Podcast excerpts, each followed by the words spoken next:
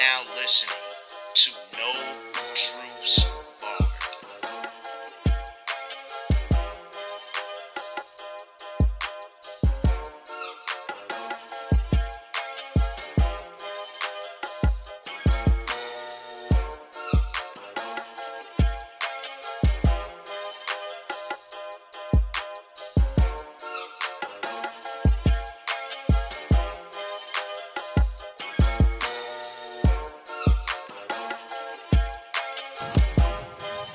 Welcome back to a brand new episode of No Truths Barred, the best up and coming podcast on the internet. And I'm your host, Hoyt Timmons. And once again, I want to thank you for joining me for this week's episode of No Truths Barred. And if you've missed any of the previous 51 episodes, those episodes can be found on Spotify, SoundCloud, Google Podcasts, and Stitcher. Yes, your man is expanding. I am on all of those particular streaming services. And I would like to thank everybody for who has decided to share a piece of content, who's provided a piece of constructive criticism, or just overall rock with the show, click a like button. I definitely do not take any of it for granted. And also, if you are not following me on social media, let me repeat that again. If you are not following me on social media, then make sure you follow me at Hoyt, H O Y T underscore Kwaku, K W A K U underscore Timmons. That's T I M M O N S. And also, I have a new page as well that's available only on Instagram. I'm contemplating uh, making a, a page, uh, an equivalent page on Twitter or Facebook.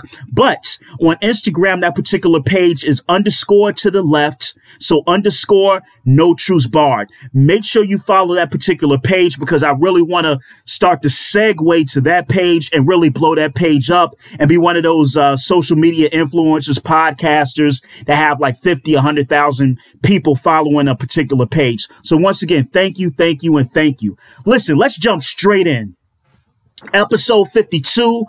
We're going to get straight to the point. We recently had a, a, huge presidential election. If you've been living under a rock, that is the only way you do not know what is going on. I will not accept any other excuses uh, if, if you say, oh, well, who was elected? Anyway, and in addition to the presidential election, make sure you elect and you know who your senators are, your delegates, who your council people are, and, or in certain cities, your aldermen, know who your mayor is. Because a lot of times we focus on the presidential election, but make sure you know uh, who your senators are. Because whomever your candidate is, they're not going to be able to get a lot done if the opposing party uh, controls the House and or Senate and or both. Uh, God forbid. So make sure you pay attention to those smaller races, but they're equally as important when it comes to what sorts of policies are going to affect you. But uh episode 52 this is this is a personal episode. This is an episode where I want to vent, I want to give my perspective on the past four years, which I feel has been some of the most turbulent four years in this particular country. Um, this, this, this, the past four years under this particular president, Donald J. Trump, has had a corrosive effect on this country. Now, that's not to say that systemic racism did not exist prior to Donald Trump. That's not to say that police brutality did not exist prior to Donald Trump. That's not to say that banks being racist against black people that want to start businesses was not around prior to Donald Trump. That's not to say that acts of senseless murder against black people was not around prior to Donald Trump. That's not to say that the vitriol of racism was not around prior to Donald Trump. There was a clip that's going around on social media, and I don't know the gentleman's name, so please forgive me. But I believe this gentleman is an anchor. It's not Van Jones. I know who Van Jones is. But this particular gentleman, I believe he's a pundit or some sort of anchor on CNN. And he made a beautiful, compelling, emotionally invoking points about the what we perceive as the uh, emboldening of racism and racists under the Trump administration. And one of the things that he actually highlighted that was very true, and it actually is going to lead to a particular point that I want to make in this particular podcast. And the point that he made is that the preponderance of, of, of, of caustic hate that really began to flourish under President Trump. You can actually go back and tie it to the Tea Party that formed under President Obama. Because they stated that they want to take their country back, that their country is being stolen, that the values, the very pillars of what America stands for, is being disintegrated under this new administration, which back then would have been under President Barack Obama. So now let, us take that particular snapshot. Okay, the snapshot is this. The Tea Party, they want to take back the country. They're losing the country. They want to get back, they want to get the country back to its core values. Now, now don't forget that. Don't forget that. So now we're going to take that little synopsis of the Tea Party and let's bring it all the way up to 2016. If you bring that synopsis of the Tea Party all the way up to 2016, then guess what you get? Make America great again. Hmm. Okay. That's a bold statement. Make America great again. Now, also, please, people, if you're listening to this, don't forget the Tea Party side, okay? Make America great again in contrast with some of the, uh, the, the ideology of the Tea Party. So then the question has to become what is being stolen? What does the country have to get back to? Okay? Now, how do you want to look at that? What what is your perspective on that?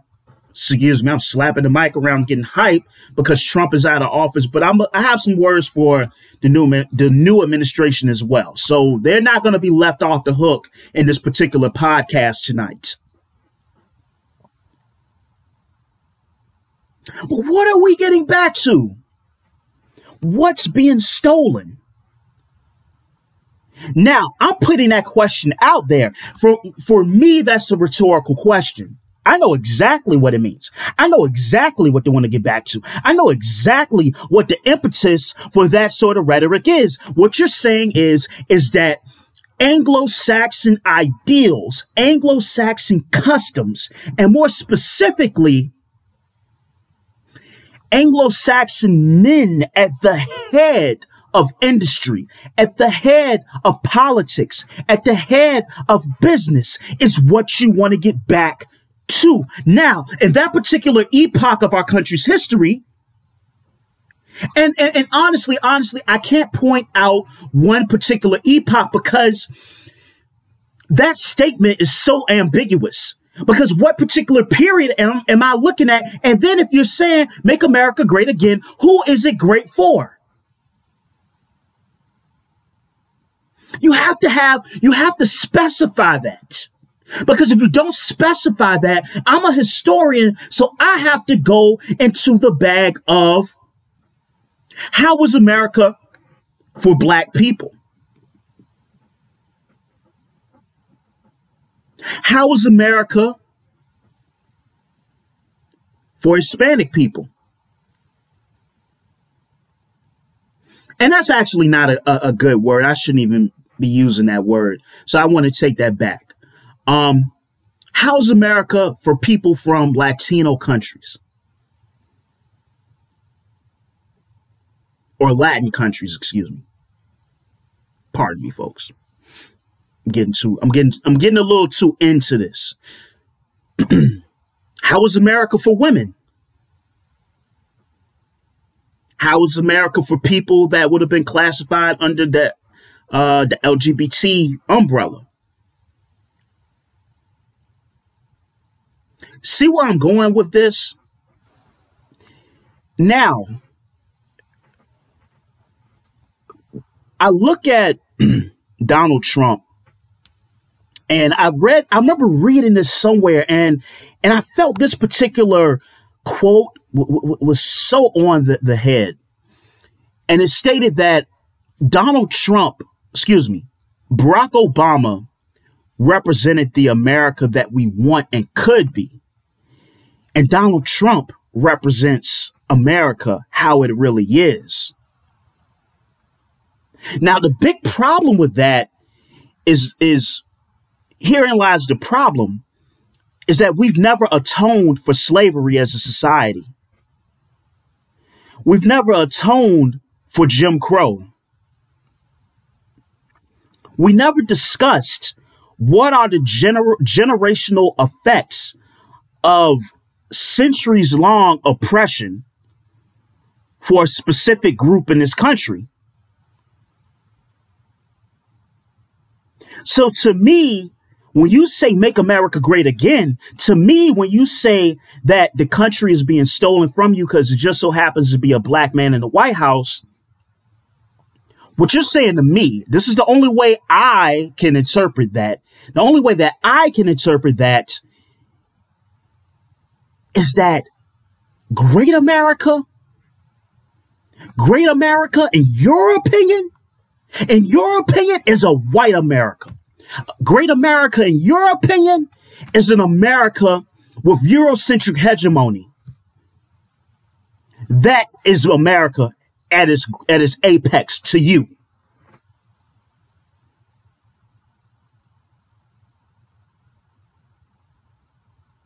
Donald Trump is a result of Barack Obama. Let me explain how. W.B. Du Bois, he has a quote, and, and I love to quote it, and I, and I just revere W.B. Du Bois, really the, the first American sociologist. I'm not even saying black, you know, it, it, sociologist, intellectual to the T. In addition to being a historian and a sociologist, he also taught Greek and Latin. I mean, to call him a, a great mind would be an understatement. But one of the thing, one of the, the quotes from him that I love, and, and I feel that it encapsulates exactly what it encapsulates exactly what the presidency of Barack Obama pushed this country to. And it encapsulates perfectly what Donald Trump is and what he embodies. And this is the quote. The quote is this either either America will destroy its ignorance or ignorance will destroy America. I want you to let that particular quote marinate. And I actually mentioned this uh, on the previous podcast that I had with uh, the great um, Sean Lennon, powerful brother. It was it was a great podcast. So definitely go check out uh, episode fifty one and make sure you follow him as well and and purchase his music. Support independent artists. I'm gonna take a quick swig of water because I, I I'm, I'm preaching up here tonight or this morning, or whatever you hear this or listen to this particular episode. no truths barred. Have to get some water in. But think about that particular quote. Now, this is where I want to tie everything together. So, when you're looking at President Barack Obama and when he leaves office, and and he ignited these people that were in the Tea Party the fervent outpouring for Donald Trump is a direct is direct retribution, direct uh, uh, answer to America surrounding and getting around Barack Obama, masses of racist people came out to vote for Donald Trump. Now, I'm not going to say that constitutes all of his constituency, but definitely many, many of his constituents are people that simply did not like Barack Obama because he's a black man.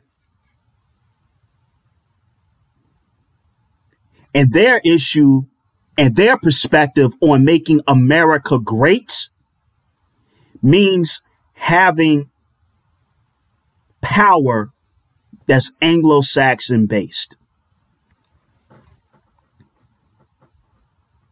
But the, but the funny part is this. This is the funniest part about racism, and this is, um, and I'm not going to say I'm the first to put this out here because I feel like it's kind of a common sense idea, and and I'm certain that other people would have to have, have came to the same conclusion.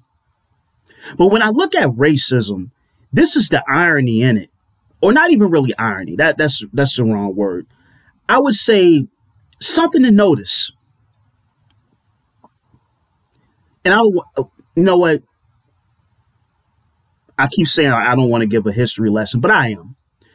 Briefly, you can go back and you can look at Shays rebellion, Shays rebellion. You can look at ba- Bacon's rebellion, but more so specifically Bacon's rebellion, when you had uh, Nathaniel Bacon, along with black and white uh, indentured servants, I think by that time, though, black people would have been considered slaves um, by that particular point because I think that was 1676 or 1667.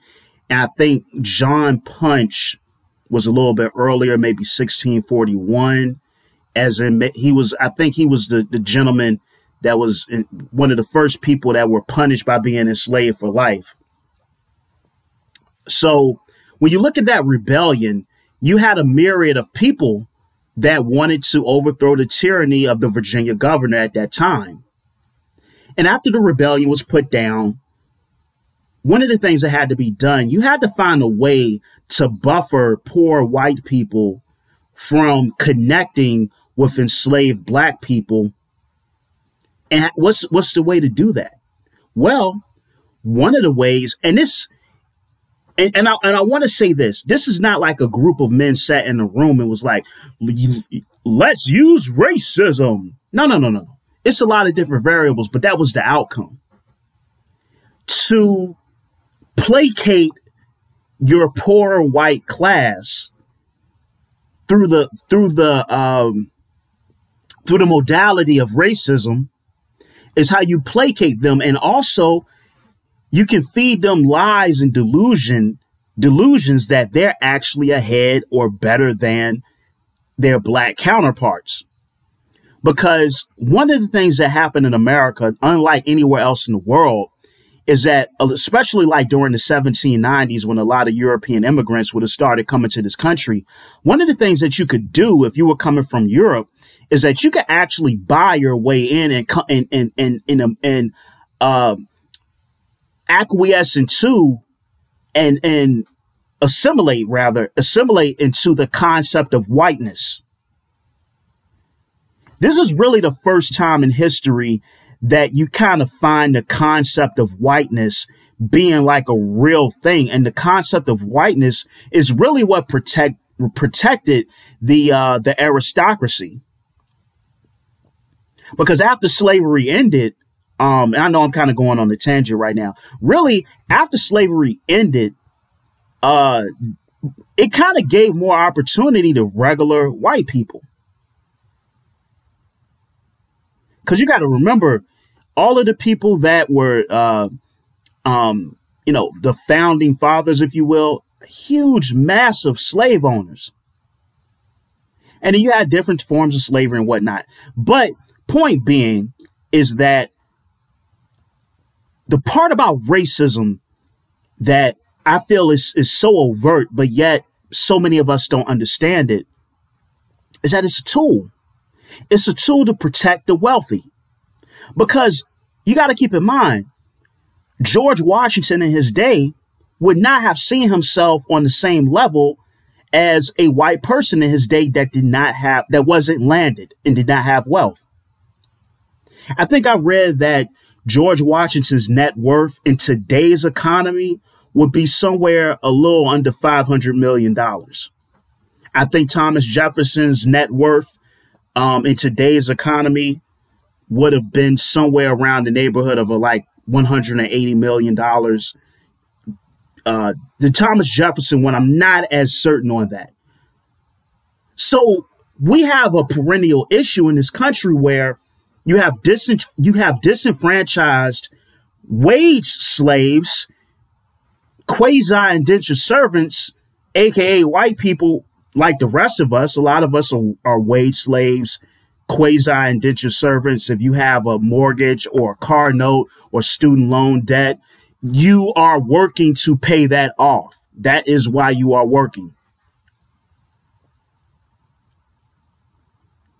And aside from the scraps and the delusion of racism, you really don't have much tangible to show for this quote unquote uh, white supremacy or, or, or white people being ahead or better. Some of the racist things that people said, like, you know, uh, certain scientific innovations came from white people. It came from a person. It didn't come from white people. Just because a person that has a phenotype like you create something that's innovative, you can't by proxy just take claim of that. But this is some of the rhetoric that you'll get from racists. Like, you're not James Watt. You're not Sir Isaac Newton. The people around Sir Isaac Newton wasn't Sir Isaac Newton. The people around Nikola Tesla was not Nikola Tesla. That was him you just happen to look like that guy, but that doesn't mean that you have the same aptitudes as him. Let me get back on topic here. Racism has been, it was, and will continue to be a way for disenfranchised white people who don't really own anything to stay compliant to fall in line, to not truly begin to question the turpitude of this system and the plutocracy that truly that we all live under at the moment. And that's what that that's how race is beneficial. Even if a lot of people think that they just feel that way and think that this is just how I look at the world and think that this is just the the operation of things you're still a tapestry of socialization and the people around you. You still regurgitate rhetoric, misinformation, miseducation that you received.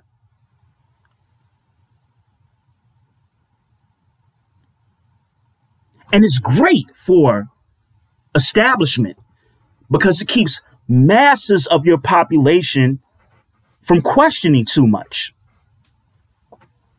Now, let me tie that back to Trump. Trump knew, I'm not going to say he knew this. I'm not going to say that. But Trump, I think, in seeing the, the, the masses of people that support the GOP, to see a lot of their rhetoric, like, for example, there's an old video you can go back and look up on YouTube. And it's a video of John McCain when he's running against uh, Barack Obama in the first election, I believe the 2007 uh, election, if you will. And when you look at this particular video, John McCain is actually in the audience and he's asking, he's, excuse me, he's answering questions that people have. And one lady actually got up and, and, and, and John McCain gave her the microphone. And when he gave her the microphone, essentially she stated that she didn't like Barack Obama because he was an Arab. And John McCain, being the, the upright gentleman that he is, quickly, quickly, you know, got that sort of statement out of here. He stated that Barack Obama was a decent man. They just have a difference of opinion on policy. And he stumped that out. There's actually another video as well when John McCain loses to Barack Obama and he decides to concede and he gives his uh, concession speech. And the people start to boo him. Now, why do I bring this up? Because these are your same people that would have rolled over and became tea baggers. These are your same people that will roll over and become the MAGA people. That seed was there. Donald Trump watered it with the whole birther issue and the question that the legitimacy of Barack Obama is he a citizen? Was he born in Kenya? And even after a birth certificate was supplied, he tried to still claim that it was fraudulent. So that that sort of disposition, that sort of perspective was there. And what Donald Trump did is he grabbed it and he watered it and he helped it to flourish. The Donald Trump presidency. And I'm not going to say that America had such a, a, a, a, a spotless moral compass prior to pre- uh, to uh, Donald J. Trump becoming president. I'm not even going to assert that because that's not even real. But what I will say is what he did with his presidency. He pulled back the fact that we have a problem with xenophobia, racism, and all out hatred and that these people have been lurking and waiting in the shadows to be to be able to have that time to come out and to express their unadulterated hatred and racism with no trepidations. And Donald Trump was the facilitator of that sort of environment. Whatever semblance of a moral compass this country did have, his presidency desecrated that moral compass. His presidency caused more division than any other presidency in the history of this country.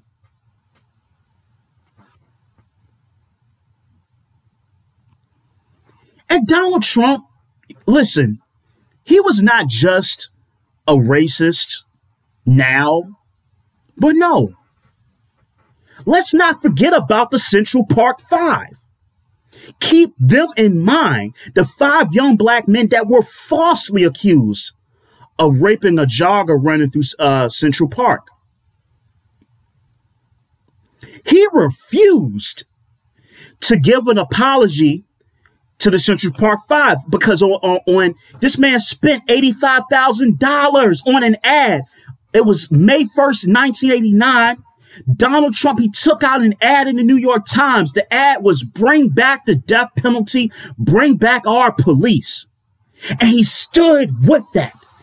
Despite these five young men having their lives ruined, he stood by it. And even now that we have the evidence that they did not commit the crime, he still refuses to apologize.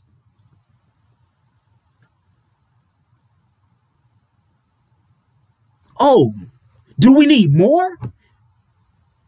You go back to the 70s. Donald Trump and his father were sued for racial discrimination at Trump housing developments.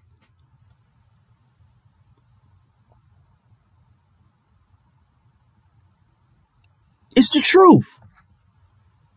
I saw an interview um, with one of his former, I don't know if it was like uh, it wasn't an accountant. I'm sorry. It was um it was not an account. It, okay, it was the former president of his of one of his casinos. This guy by the name of John o, O'Donnell, and he actually stated that uh, Trump actually found out that there was like an, a, a black accountant handling the money and whatnot for the casino, and you know covering the books.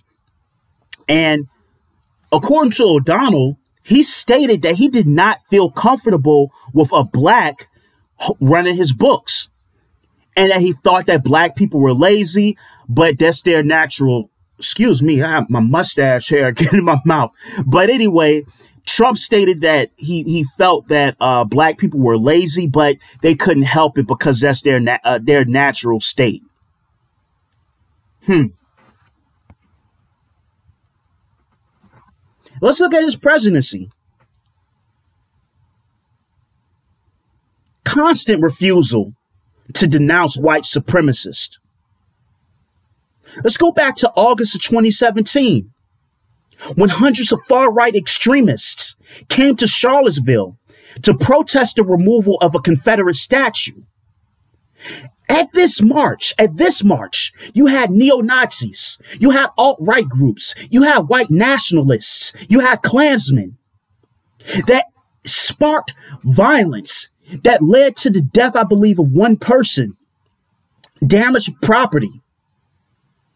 And they, the white supremacists, were the instigators of the chaos in Charlottesville. And they were planning on coming here to Richmond uh, to to Monument Avenue, but thank God our mayor, uh, well, he's our mayor again. Shout out to uh, Mayor Stoney. He did not allow that to happen. But guess what? Our commander in chief stated when asked about the danger, the violence, the chaos, the damage of property led by the alt right groups, the white nationalists, the neo Nazis. He kept pointing to Antifa. But this is, it's not even shocking for me because I expect it coming from Trump. But when asked to, to condemn the actions of what happened in Charlottesville, when asked to speak out against these white supremacist groups. 45 said there were fine people on both sides. Okay. So you follow what I'm saying here. This man has a, a pattern and a history of racism he took he took what was kind of a a, a, a, a, a loose configuration of hatred and and straggler uh, ultra white ultra right um, white supremacist organizations and his rhetoric just ossified those sorts of groups, emboldened them to come out and be even more vocal with their hatred. There was even videos of people throwing up the Hail Hitler signs at Trump's rallies. At his rallies, people were getting attacked.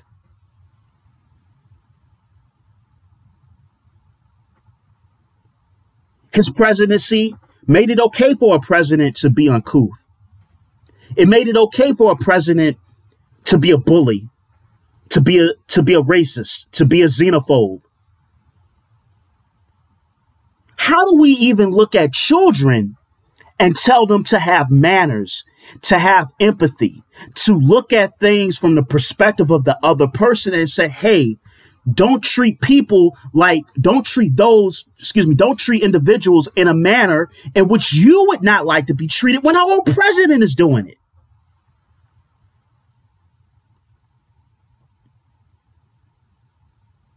He called Haiti and, and, and a few other African countries shithole countries.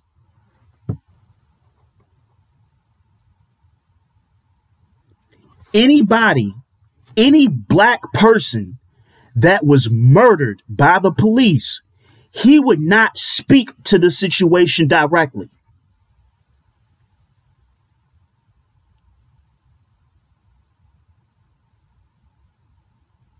And something else which includes black people, but it's not relegated to black people, is the imposing of the travel ban in 2017 when he had that uh, that executive order to temporarily suspend immigration uh, to the U.S. for for people from uh, Iraq and Iran and Syria and Somalia and Libya and I believe Yemen as well, which includes black and brown, well, yeah, black and brown countries.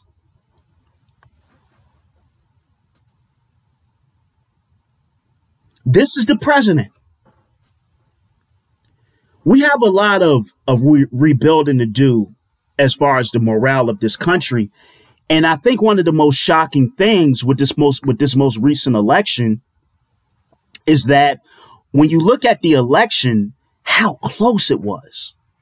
Yeah, overwhelming amount, uh, over an overwhelming amount of people turned out, but the fact that with everything I listed, the fact that this is a president and and the audio came out that as far back as February, he knew the dangers of this particular virus. He knew how rapid it could spread.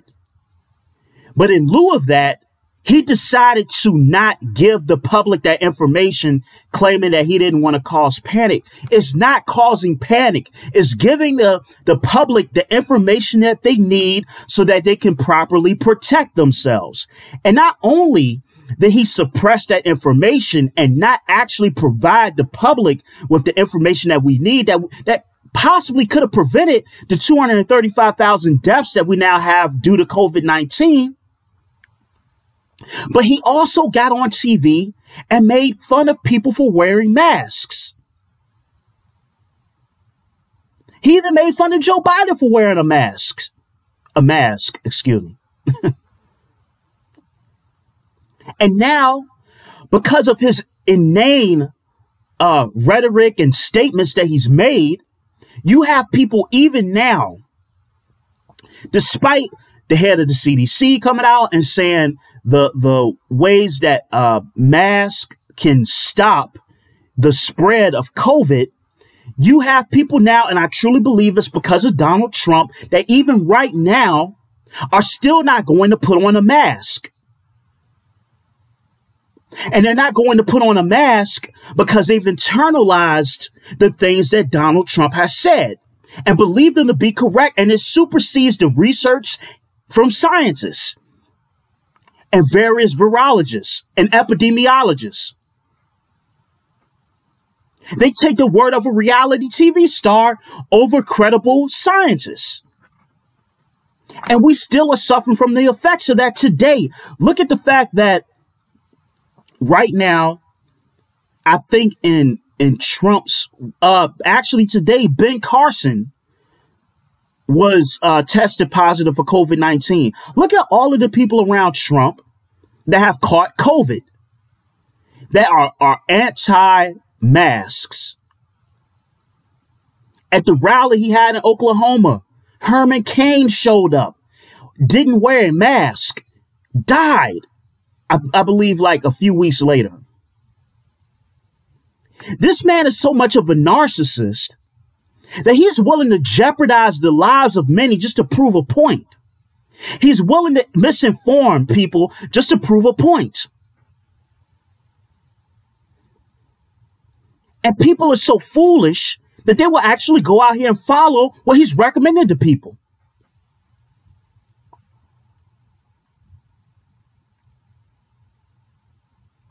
What would have happened if the pandemic response unit that Barack Obama put together was never dismantled, how would we have been able to handle this pandemic? He dismantled the pandemic response team. It was a, a, a team that Obama had put together after the Ebola outbreak. How, how could this thing have been remedied? When you want to rule like an autocrat, you don't seek counsel. You make decisions based upon your limited perspective and your limited knowledge. But Trump doesn't care. He has paucity with the way he thinks. His, his, his, his narrow view and limited knowledge, according to him, is just enough. It's all he needs to govern. But he'll take your opinion if you massage his ego, if you tell him things he wants to hear, then he wants to hear your opinion. Sorry, I got to take another sip of water. Take another sip of water.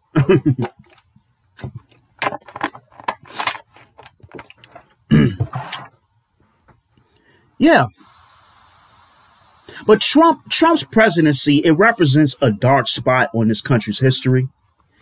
It, it, and then I think the, the the only good thing I could say that came out of the Trump presidency is that I think it, uh, not even I think, but I know it uncovered the fact that true indeed. We are not a post racial society. We have a deep embedded problem of racism and it affects us all. And as a country, we're never going to be able to move forward unless we truly address racism on every single level. So if we want to attack racism from the perspective of an ideology, of why you perceive superiority based upon phenotype, that's the ask. Oh, I almost knocked the mic down again. I'm getting too hype on this episode tonight. But anyway, That's one of the things that we have to address. We have to address the fact that racism affects us from every level. So one one particular angle that racism affects us in is that it, it, it allows us to define value based on phenotype. And then as, as black people, we've grown up to be in, in, in a state of, of low self-esteem, of perceiving ourselves as being the natural perennial other that we look outside to Eurocentrically based, uh, uh, ideologies phenotypes, ways of dress, discourse, discussion to be the standard or the barometer for proper uh, behavior. And because of that, we're affected by racism and we internalize it and we carry out waste, racist ways in looking at each other and, intera- and interacting with one another. That's one aspect of racism. That's a problem.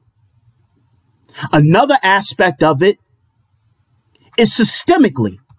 Systemically, what are things that have happened in this country to further the gap or the uh, excuse me what things have happened systemically in this country to further the wealth gap between black people and every other group? We have to look at redlining. We have to look at the fact that at one point in the 20s the federal government was not going to allow banks realtors to provide money or try to provide loans to black people that wanted to buy housing. This adversely affected the, the, the, the wealth gap ratio between black people and every other group, specifically white Americans. We have to address the issue that banks disproportionately charge higher interest rates on black loans, black car notes, black credit cards. This is a thing. So we have the ideological and we have the systemic. We have the police brutality. And like I've said many times before, when you look at the origins of law enforcement in this country, you can trace it back to the 1700s in South Carolina, where a lot of the, the, the organizations that would become police started from your slave patrols. And the same thing could be said in these cities in the North and in the Midwest. A lot of times police were used to make sure that black people had limited access, were forced to live in, in, in, in dilapidated housing and live in a state of penury. That's how police operated in these northern cities at the turn of the 20th century. So we have to address that.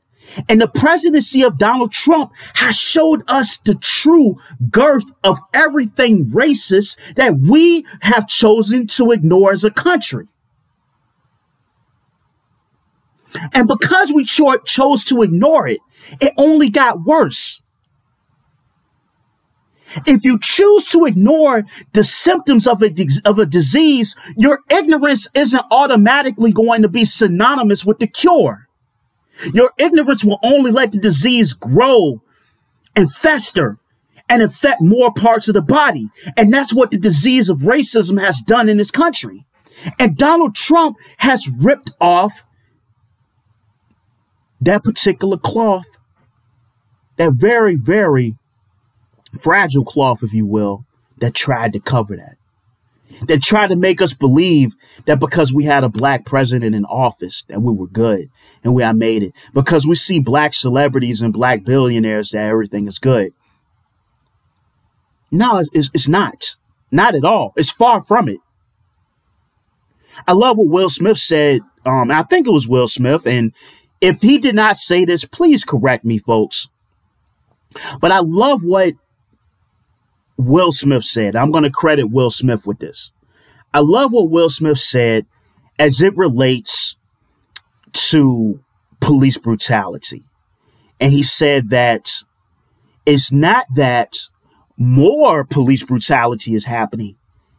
It's that it's always been there. It's just getting filmed more now. It's always been there. It's just getting filmed more now.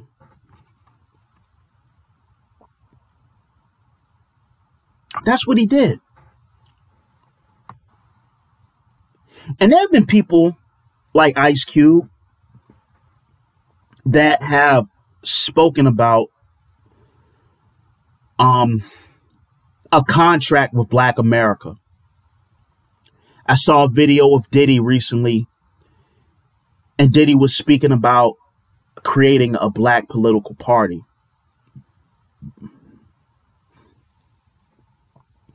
And I'm not against any of those particular things. I just think, for me, is that we have four years. Four years of what I consider a tyrannical presidency, a, a presidency based upon idiotic behavior and counterproductive policies and doing dumb shit like taking us from the Paris Agreement, you know. and so in four years, I just have to wonder why none of our uh, our black leaders, I guess maybe they kind of would consider themselves that. I'm not sure if that's how they look at themselves. I just wonder why the silence. Where was everyone at? Now, you all, you've always had people that, and let me shout shout them out. You've always had people that were actively out here, like uh, for example, Immortal Technique, Killer Mike, David Banner, who don't they don't let the you know they don't let the foot off the gas. They they stay out here. So if you if you follow them on social media, you can see, and I and I'll throw T.I. in that mix too.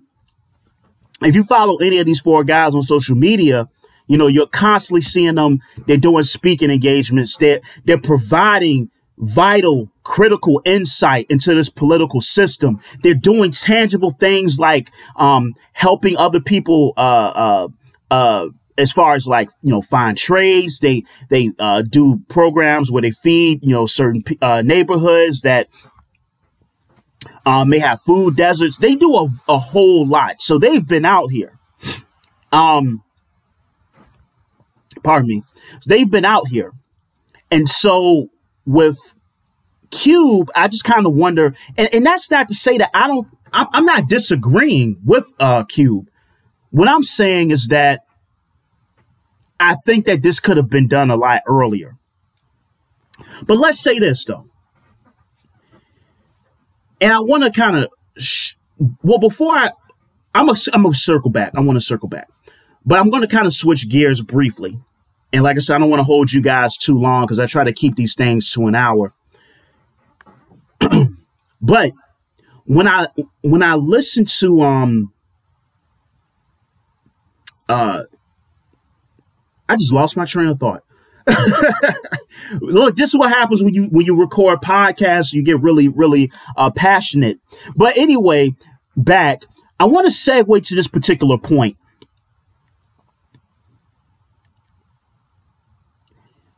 People bring up the 1994 crime bill with Joe Biden. With Kamala Harris, they will bring up her. Uh, it will bring up her time spent as a DA. They will bring up, you know, a lot of people that were arrested on minor marijuana charges, you know, under her time serving. And I get it and I understand it.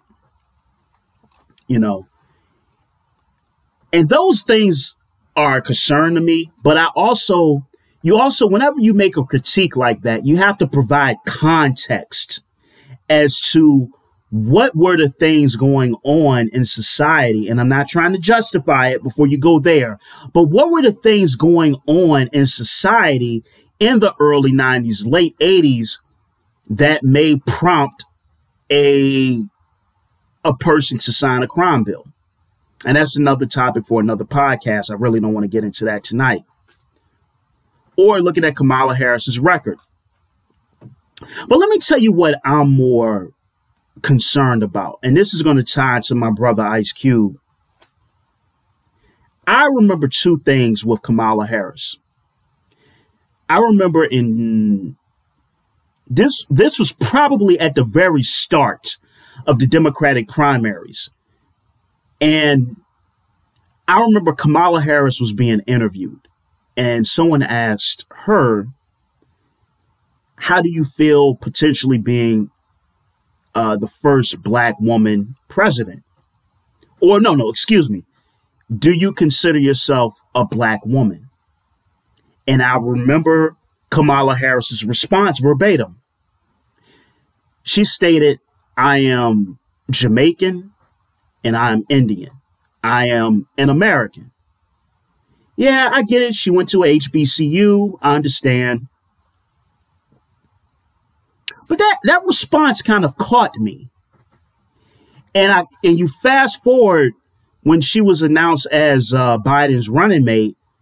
Now, in a lot of articles, she's the first black woman VP. Whereas she didn't identify as that, it seems, until she became the running mate for Joe Biden. Okay? Hold that point. I want you to hold on to that. Hold on to what I just said about what Kamala said when she was asked about whether or not she was a black woman. Just hold on to that. Let me move over to Biden. Biden had an interview with Charlemagne the God. And I can't remember the way the question was phrased, but Joe Biden's response essentially was that if you don't vote for me, you ain't black. Now, he, he may have tried to phrase that as a joke, but to me, I didn't take that as a joke. Okay. Now we have what Kamala said and we have what Biden said. Now let's go back to Q with the contract with Black America. So we have these three things working. This I, I, juggle a lot of ideas in my mind. My mind is really super active and analytical, like 24-7. So when you look at those three things, right? Very much very well, not the, the contract, but the two things I point out. Just, you know, not saying it's a huge thing, but I just want you to take notice of it. Those statements to me, those statements to me, when we look at the fact that Stacey Abrams was responsible for over 800,000 people, I believe, becoming registered voters in the state of Georgia. Those statements to me, when Joe Biden was losing to Bernie Sanders in the primaries, but it was South Carolina and the black vote that brought him back. Those statements say to me, when you look at how Biden came back in this election after Tuesday night, where was it happening at? Primarily in highly, uh, highly populated urban centers via the black vote. Those statements say to me that with that, and with the fact that the black vote has consistently been the, the backbone for the Democratic Party, what that says to me is that we know we got your vote. We really don't have to do anything for you. We know that we have your vote. Come hell or high water, we can lean on African American people for their vote and they're going to give it to us. And we don't really have to reciprocate much in return in order to get that particular vote. And when I hear those statements from Kamala Harris and Joe Biden like that, to me, that's what it's saying. It's saying that Black America, you're supposed to vote for us because you're a Democrat. Excuse me, you're supposed to vote for us because you're Black. Black America, we're Democrats, you're black, and you owe us your vote. And we really don't plan on giving you anything tangible in return for your vote. Just accept our pandering to you. Just accept the fact that I came to your church and did a photo op. Just accept the fact that I wore Chuck Taylors and Jordans and Tims and posted up, or I met with Jay Z, or just accept the fact that I came to a rib shack and posed with a, a side of coleslaw and some ribs. That should be enough for your vote. That's what that's saying to me. And here's where the black contract of America, whatever he wants to call it, comes in. Joe Biden, Kamala Harris, the black vote via the work of black women and, and black men came through and saved the Democratic Party once again. And you all have to sit down with us and you all have to work with us to fix the gross disparity economically in these communities, in these urban centers that black people are greatly affected by. We have to fix the, fix the fact that, that banks have racist policies to charge higher interest rates on black borrowers. We have to attack that head on.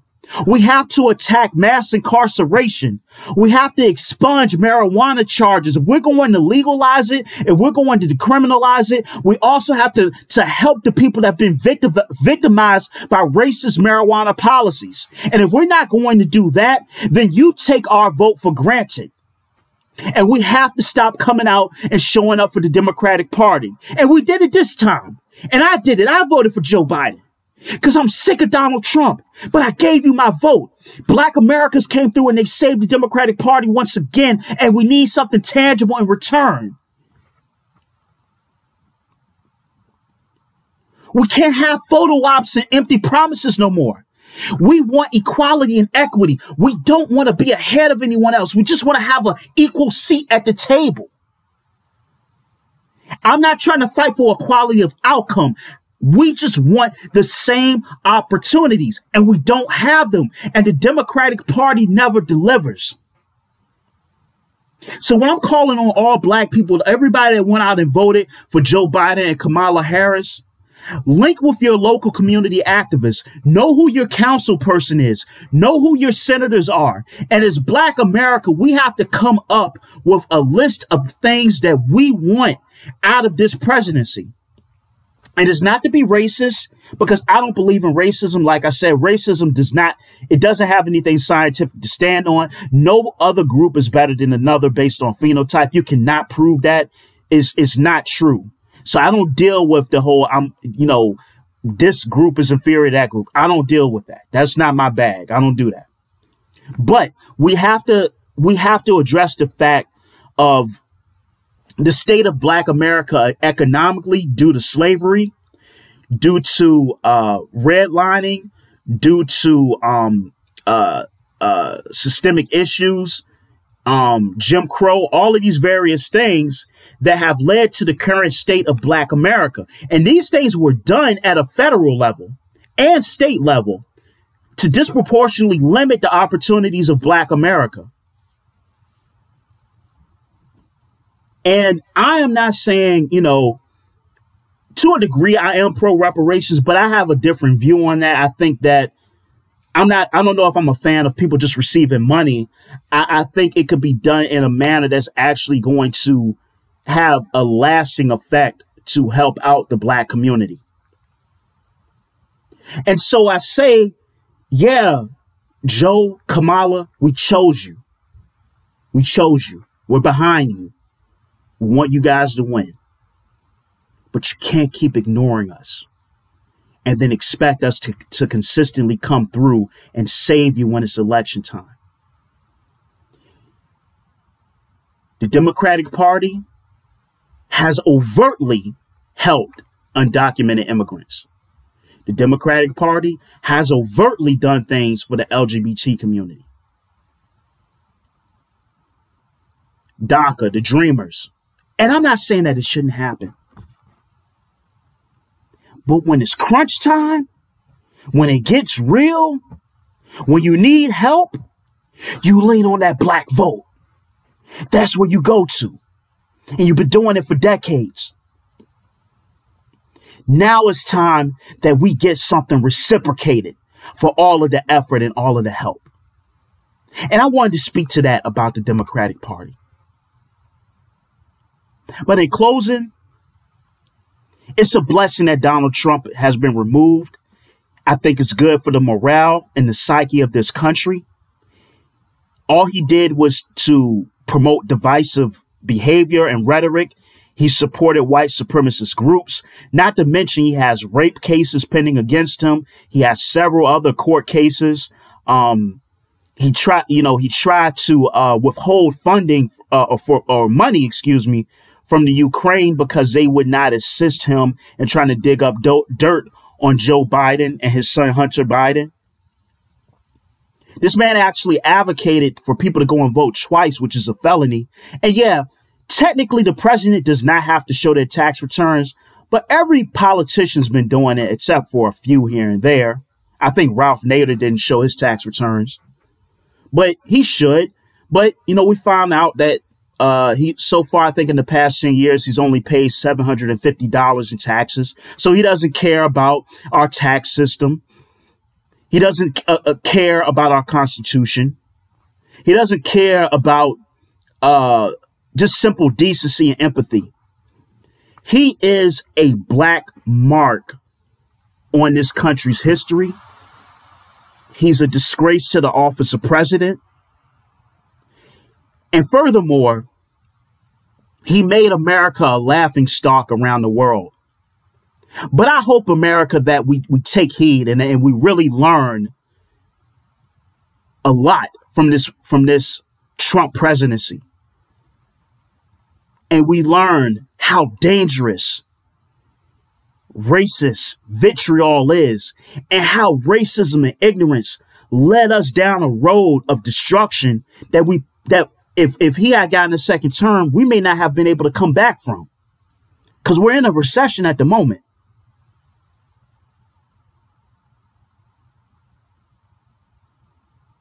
I hope that the Biden Harris presidency we're truly able to heal as a country.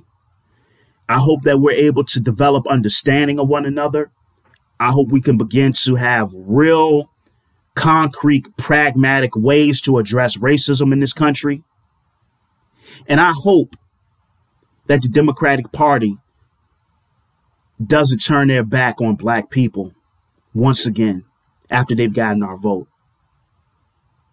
This has been episode 52 of No Truths Barred, and I want to thank you for joining me again. And make sure to follow me on on uh, Instagram and Twitter at Hoyt H O I T underscore Kwaku K W A K U underscore Timmons. That's T I M M O N S. And also follow my new page underscore No Truths Barred podcast. Much love, y'all. Take care and peace.